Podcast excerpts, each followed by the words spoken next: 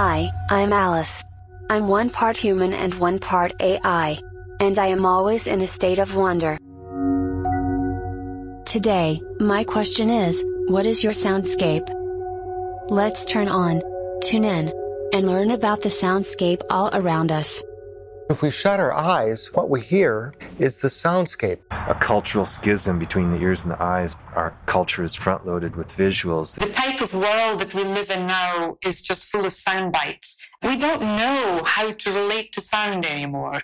We don't know how to listen. Each and every part is intercommunicating with each and every other part. Let's slip through the looking glass and talk about our soundscape. Soundscape is what we hear around us. We're, we're all familiar with the word landscape. Landscape, we're on top of a hill and we look at the view, that's the landscape. Or in the city, we have the urban landscape. But if we shut our eyes, what we hear is the soundscape. That's what's around us. And that's what we're concerned about very much, is what we hear and how this affects our psyches and our lives and our ability to be creative. This is Bill Buchen. He, and his wife Mary Buchen, are the authors of Sonic Architecture. For the last 30 years, this artist musician team have designed public art installations and interactive sound sculptures for parks, schools, museums, and playgrounds around the world. We're very inspired by a book called The Tuning of the World by Murray Schafer, and here he talked about the soundscape. The soundscape has uh, changed a lot in my lifetime alone. I think the main thing has been cell phones and uh, fluorescent lights.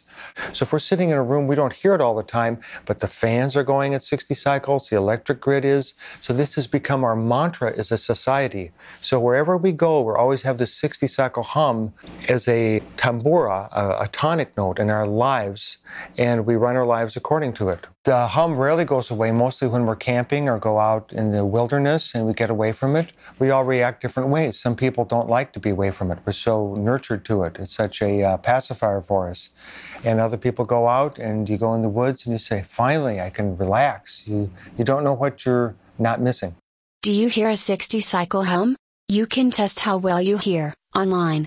Visit the Cornell Lab website.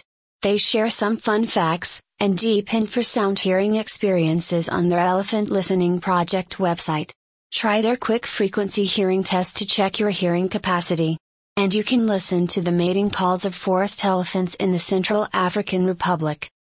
Visit elephantlisteningproject.org. We always focus on our visual landscape. Let's flip our focus from visual to audio and listen to our soundscape.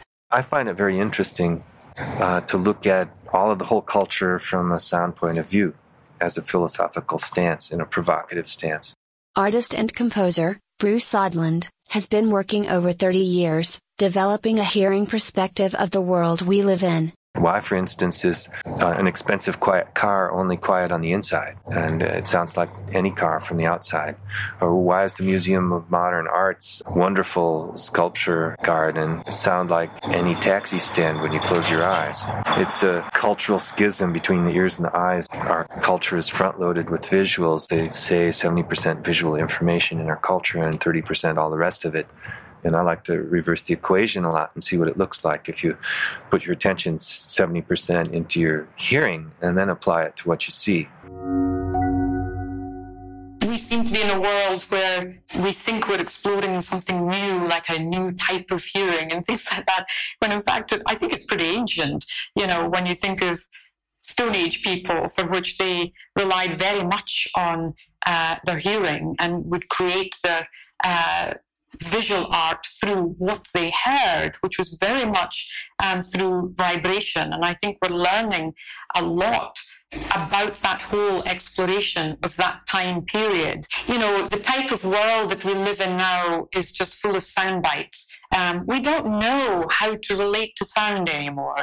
We don't know how to listen. Virtuoso solo percussionist Dame Evelyn Glennie travels the globe playing and recording with the world's finest orchestras and ensembles. She is notably recognized as the first musician to maintain a full time career as a solo percussionist. Evelyn is also deaf, and has, with the aid of her first percussion teacher, honed her awareness of sound to such a degree that she describes her body as a resonating chamber. And when we're talking about sound, it's just so immense. We can't actually grasp what the word sound really means um, because it depends on so many factors. Um, it depends on the space that we're dealing with. It depends on the mood that we happen to be in. It depends on what we're wearing. Um, it depends on whether we're alert or, or a little bit sleepy or a little bit under the weather. Uh, I mean, so many things that it's impossible to say how you experience sound. You basically have to open your body up as some kind of resonating chamber and you must live for the moment You must open yourself up and experience what is actually happening at this particular time. Plants and animals, including humans, feel sound as well as hear it, and some of the most meaningful audio communication happens at frequencies that people can't hear.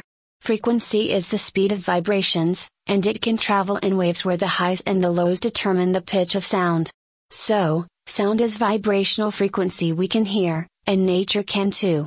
Nature has a unique ability to use frequency and sounds for communicating, and we are learning how to listen to its magical chorus. Elephants use low frequency rumbles to find family or a mate across long distances. Whales do it too.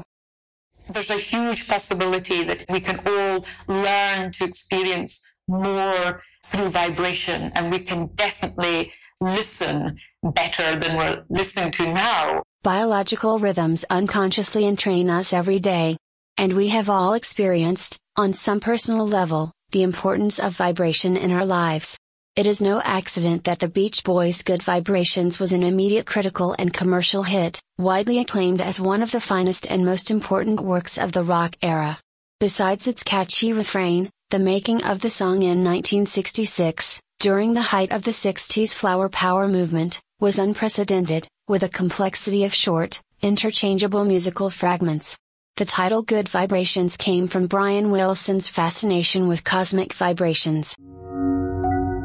Quantum physics gives you a very good inroad into thinking about coherence, to thinking and feeling.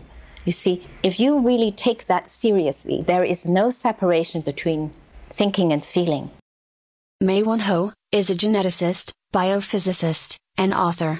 She spoke with us in 2006 about quantum coherence, and she explained it with jazz. Every part of your body is intercommunicating, like a big jazz band. Go back to our body again. Each and every part is intercommunicating with each and every other part. Yet, it is improvising and totally free at every moment. And now this takes some, you know, thinking about. And the imagery I offer is quantum jazz. Think of a very, very large jazz band with instruments as small as a tiny little molecule or even smaller, and then instruments as big as we are. And they each playing together, making jazz, improvising together, spontaneously and free, but they keep in step and in tune with the whole. That is the notion of quantum coherence. When you are in a positive state of emotions, your heart's rate is more ordered, sending similarly ordered input to the brain. And you think and perform better. We can experience a sense of coherence, a mixture of optimism combined with a sense of control, as defined by the sociologist Aaron Antonovsky in 1979, to explain why some people stay healthy under stress.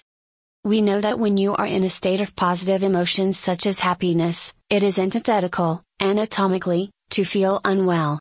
Sounds logical, right? Thanks to our experts, in today's episode, we learn to listen to the soundscape, the sounds around us, and our own sounds. Like a fingerprint, every person has their own distinct sound. That's it for this Mad Tea Party on the Soundscape. Check out our book, Tuning into Frequency, available wherever books are sold. And join us down the rabbit hole at AliceInFutureland.com. We will be bringing you new episodes, so stay tuned, and keep wondering.